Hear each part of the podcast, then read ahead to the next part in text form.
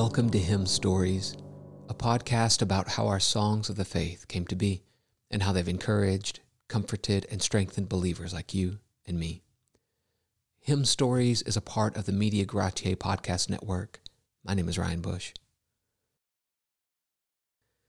Have you ever heard Isaac Watts' hymn, The Lord Jehovah Reigns?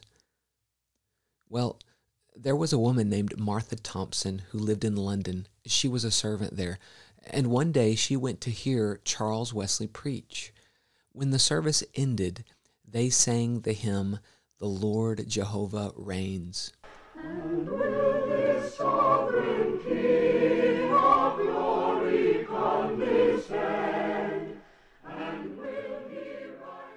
The words of that song caused her heart to swell with joy, and she couldn't stop thinking about it. The next day, all day long at her work, she sang it. And will this sovereign king that's the line that stuck out to her. Her master and mistress at first found it odd and then infuriating. They had Martha confined to an insane asylum.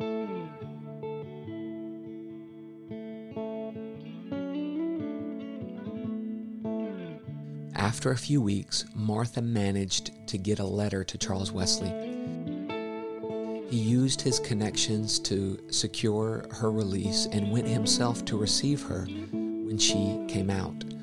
He carried her by horseback up north to a town called Preston, where she started a new life and lived until her death in 1820 at the age of 88.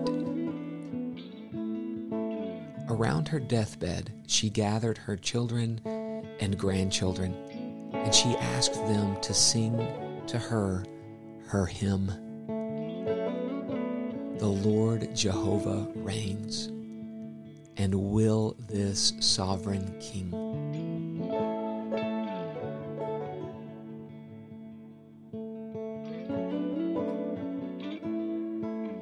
You see, a hymn is a little sermon you carry with you and you preach to yourself on the way. What is the benefit of singing hymns and spiritual songs instead of singing only the Psalms? Wouldn't it be better if, if we just sang the scriptures? No, I don't think so. Churches benefit from the singing of faithful hymns in the same way that they benefit from a faithfully preached sermon.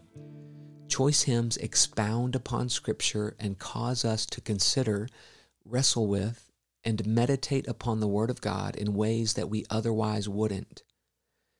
They provide commentary to and application of Scripture and when chosen prayerfully and wisely by the under shepherd, they greatly enhance the preaching of the word. This point of view makes the singing of a song within the congregation similar to the preaching of a little sermon.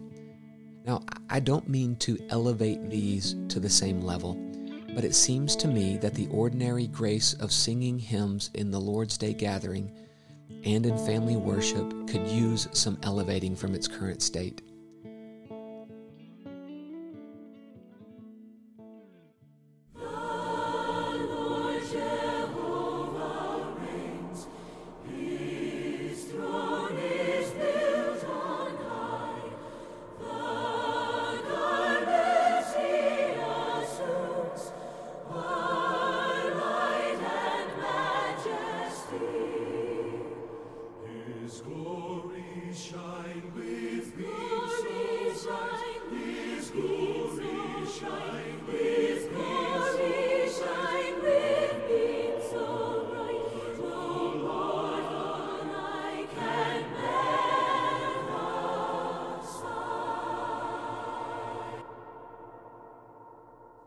Thank you for joining me in this episode of Hymn Stories.